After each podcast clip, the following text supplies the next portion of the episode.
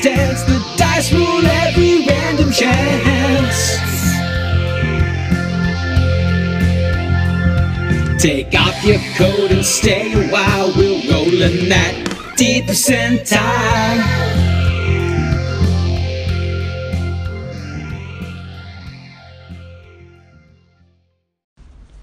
Hi everyone, it's Dave. Today is a day of great celebration, Kalukale. I've got a new listener and a new caller. Let's hear from him. Hello Dave, uh, I'm Edwin, I'm a new listener uh, and I'm ploughing through your backlog. I'm not sending this message for broadcast because it's about an old episode and I don't think you want to reopen the debate. But I've just got up to the bits, um, the episodes where you talk about Jonathan Tweet and Robert E. Howard.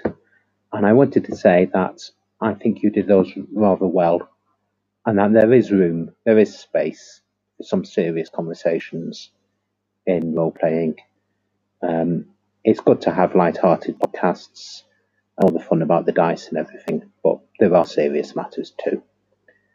Um, I'd never heard a Tweet, and I've never read any Howard, though I'm aware of his work, but I found those two episodes, very, three episodes, very interesting. Thank you. Edwin, thanks for calling in. It's absolutely great to hear from you. I am glad that you're getting something out of the back catalogue. As I've said before, don't feel obliged, but I'm glad you're enjoying it. Um, I've played this message. I got the sense that you were you, you didn't mind me playing it, but you weren't requiring me to play it. I understand that. I hope that I hope I got that right. I am always happy to return to these earlier subjects. And Jonathan Tweet one is interesting. It looks like he hasn't got into a great deal of trouble. Um, it looks like that one has died down a bit for him, which on re- reflection I'm quite glad about. It looks like he's... I get the sense he's learned from that. He's certainly deleted the relevant tweets, so there, there's some obvious regret there. So maybe Jonathan Tweet will be a little bit smarter about his uh, political views and other theories. Um, and I, I do look forward to seeing what future game developments he comes up with, because as a game designer I do admire him. As I mentioned on the show before, he's, he's he's been a big influence. I think he led the third edition design, um, Over the Edge.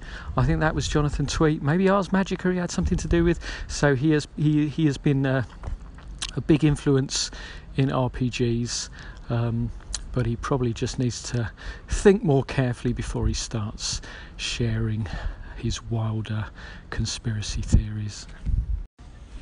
As for Robert E. Howard, it's certainly worth a look. I think Arlen, yeah, I think Arlen um, got to the heart of this really. I mean, if you were if you were gonna not read anybody because they personally held objectionable views, or even if because those views were quite apparent in their work, um, y- you'd probably end up r- running out of things to read. There is a lot that is good in Robert E. Howard. It's important that we can see that and also be critical of what is bad there.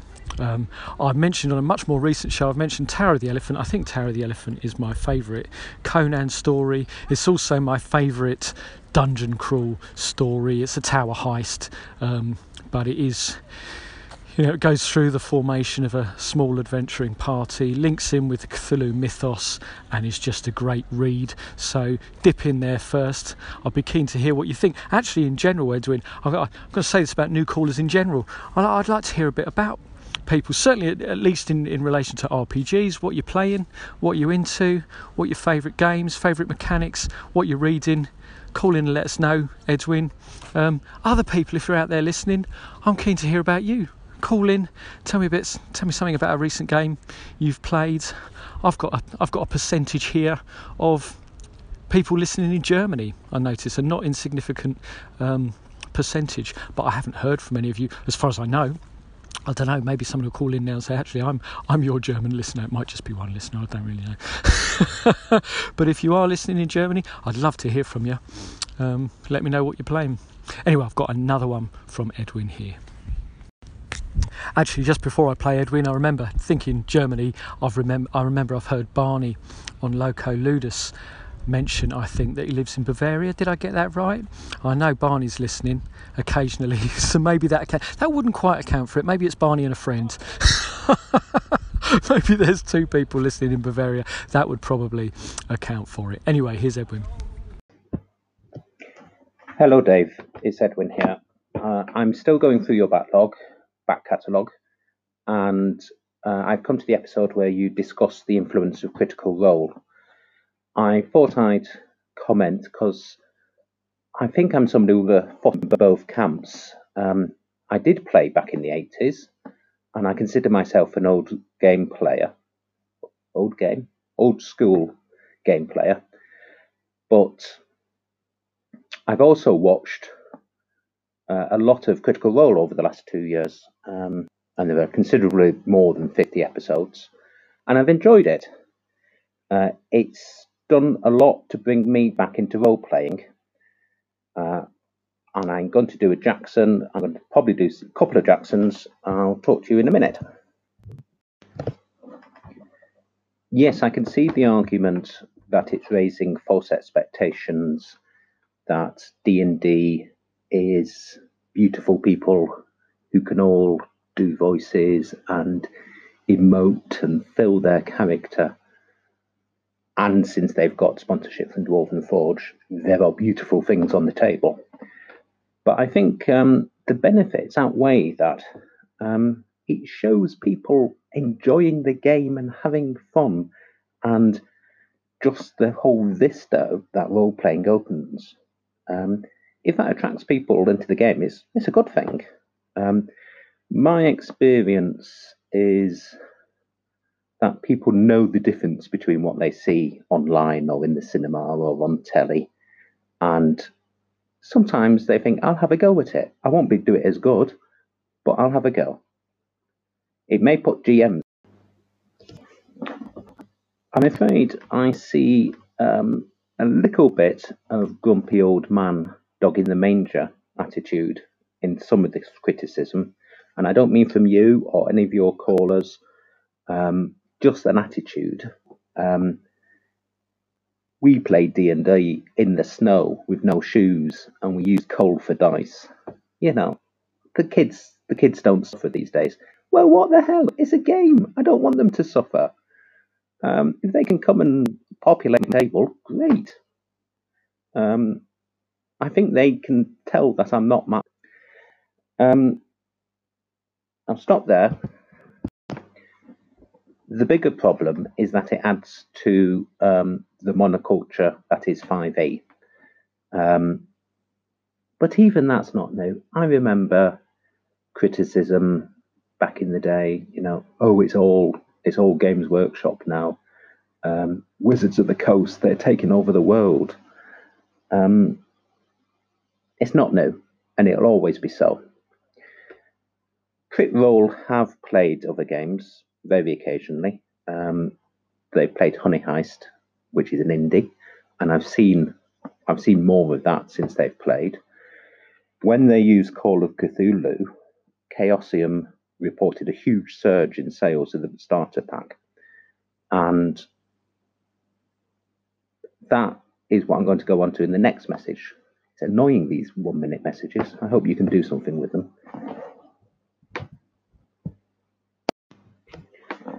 Yes, Critical Role have clout now, and um, people realise that. That's why they get sponsorship on their show. Um, there were sales, as I said, at the starter pack of Call of Cthulhu peaked. I'm old enough to call that the Delia effect. And these people aren't an indie indie podcast. They're basically running a T V channel with all the associated overheads. Um, they realise that they're they can get funding. I can't imagine they're now going to play indie games. They're going to go into sponsorship arrangements and get funding which goes towards what they're doing. But what they're doing is good. It's it's not fat cats. They're, they're, they're spreading the message. Uh, and I think, as a rule, it's a good thing. I hope you can do something. Thanks, Edwin. I think that's a really balanced account of what's going on. I seem to remember, I haven't listened back to that episode, but I seem to remember my feelings on it were mixed. But I do recall that I was seeing at that time, I was seeing people on the Facebook group. There's a fifth edition D and D Facebook group, and I was pe- seeing people on there going, oh, you know, I'm really embarrassed in the games because I can't do my character's voice and I have real trouble emoting and role-playing. And I did always think, oh, that's a bit of a shame, because I very rarely, I very rarely do that. In my, in my Black Hack session the other Uh, yeah, last week I imitated Dren's voice, and that caused everybody a lot of amusement, and uh, John was saying, I don't sound like that. But I just, yeah, I think you can have a good fun session without, I'm not saying I never do it, but you can certainly have a good fun session without having any particular skills there, because I certainly haven't got those. Um, but yeah, I you've given me an excuse, actually, Edwin. If I call this episode clickbait, if I call this episode I still haven't watched Critical Role, then it'll probably shoot right up to my to my top five most listened. The other, the Critical Role one is still in there because people search for Critical Role, I think, and find it. But maybe then, maybe it also gives me an excuse a little bit down the line um, to do an I've just watched Critical Role episode. Maybe I should try it out. Um, and, uh, and and attempt an informed view, a recommendation then maybe. If I was going to, I don't know if I'm going to start, I'm, I'm certainly not going to make a commitment to listen to it long term. I just don't have the time, or watch it, sorry, long term. I just don't have the time. But maybe if I was going to, if I was going to dive in somewhere, where would I do it? Would it be the first episode? Is there a new season that you can kind of watch the first episode of and not be too too confused? Let me know, Edwin, somebody else, recommendations. Maybe I'll, maybe I'll take an evening to watch a couple of hours of Critical Role, and uh, I'll let people know what I think. But thanks very much for that very balanced contribution, Edwin, um, and for calling in. It's great to hear from you. Look forward to hearing more. Quick bonus, here is me and Jonah and Scarlett uh, using the Village Creation drop table in the Black Hack second edition uh, in preparation for my ongoing Black Hack West Marches game. Right, Joe, so we are creating a village, aren't we? We're going to create a village, village of Highmire, for my game tonight, using the drop table map, although it hasn't printed with the buildings on. You need this handful of D fours. Okay. How many you got there, Joe? How many did we decide was a handful? Well, I just got all of them. Well, do you want to count them and see how many's there? Right, we've got eight, so get them all in your right hand, Joe. All right, hold them up nice and high here. Yeah, jiggle them about and then drop them on the table, on the on the map. Ooh, you kind of put them. Oh, sorry. You put them all in a cluster. Yeah, okay. Hold them up higher and then Hi. drop them. Yeah. Well, are you sure onto the map. Yeah, that's all right. That's good. That's good. All right, these ones fell off. We're going to put those back on, but we leave these where they are. In fact, let's mark where they are so that we don't... Right, so we've got nothing there, nothing there. What do you fancy, theatre or guild for that one? Uh, guild. Guild, okay, we've got a guild. Yeah, let's actually, let's drop all of them again because they mostly fell off on that. Here you go. Oh, thank you. Okay, do it again. Great, okay. So we've got we've a... Got dual... Yeah, we'll have jeweller. Should we have tavern as well? Tavern. Should we have noble manor? Good. Let's just do four and see if you can drop some over in there. Great. So Market. We've got. Yeah. What else have we got? Court, courthouse. And temple. Good. Okay, that's good. That's a rival temple because we've already got a big temple just outside this village. We've got a rival temple. Yeah, so all right, Scarlett, so we've got, um, oh, I didn't, we didn't look at, okay, we need to roll. What we're supposed to do for each of these is we're supposed to look at the number that lands on here, but we didn't look, so we need to write down that number for each of these buildings. So can you roll for Noble Manor for me, Scarlett? This one, and we read the number at the top on this one. Okay, so we've got, what number? Two. Okay, so that Noble Manor, Manor is struggling. Brilliant. So already a story presents itself. Okay, roll for the courthouse for us. Three. Three, which is thriving. So there's a thriving, well-kept courthouse. Good. Joe, do you want to roll some? You've yeah. got a die there. The jeweller, maybe. Okay, we do that for the temple, Scarlett. Yep. So there's an exclusive temple. Okay. It's his thing. Okay, that's all. So the jeweller is struggling as well. Probably getting Excellent. Robbed. Would you do for the market and for the tavern? Did you decide it was getting robbed, Jonah? I'm mm-hmm. going to write that down. Jeweler's being robbed. Okay. Four. Which one was yours for? Market or tavern? For the market, did we say? Right, that's exclusive or fashionable. We're going to say that's a fashionable market. Okay, and for the tavern? Thanks, Joe. So that is a thriving and well-kept tavern. Okay, so Highmire's got a struggling noble manor, a thriving courthouse, a fashionable market, an exclusive temple, a thriving tavern. Oh, we need one more. Joe, would you do the guild for me? Yes, I shall. Okay, um... It is a four. So four. So that, again, that's an exclusive guild. Okay. I wonder what kind of guild, what kind of profession that is devoted to. So there's lots of other buildings, but we decide that they're either um, abandoned or residential. I mean, people have got to live in our village, so we've got lots of residential buildings about the place as well. Mm-hmm. um, good. Okay. Thanks very much. That is Highmire. Done. Let's squeeze a quick call in here as well, shall we? This is John Allen Large of Red Dice Diaries and fellow contributor to the Purple Worm podcast. Thanks for calling, John. This is in response a couple of episodes ago to my criticism of Fantasy Flight Games' Star Wars. Hey, Dave, it's John here from the Red Dice Diaries. I don't know if I'd say F F G Star Wars was unplayable. I mean, I ran a fair few games of it, played in a few. Is it my favourite Star Wars system? No, not really. Is it a bit crunchy? Yeah. Were the, was the marketing quite cynical? And was the amount of gameable material wafer thinly spread out between a million or so books? Yes, most definitely. But to be honest, if we're going to talk about cynical marketing, let's talk about a company that comes up with a dice mechanic that involves dice with unusual symbols on and then doesn't pick a consistent set of symbols between games, basically forcing people to either mess around adapting them and looking at tables to see what symbols mean what, or to buy different dice sets each time they run a game. Anyway, enjoy the episode, dude. Take care and I'll catch you soon. Yeah, thanks for the call in, John. I think we're in broad agreement. Maybe I did express it a little bit strongly as unplayable. Um, I just think one's hopes and expectations with a Star Wars game are always so high, um, and that one really did fall short of them um, on reflection.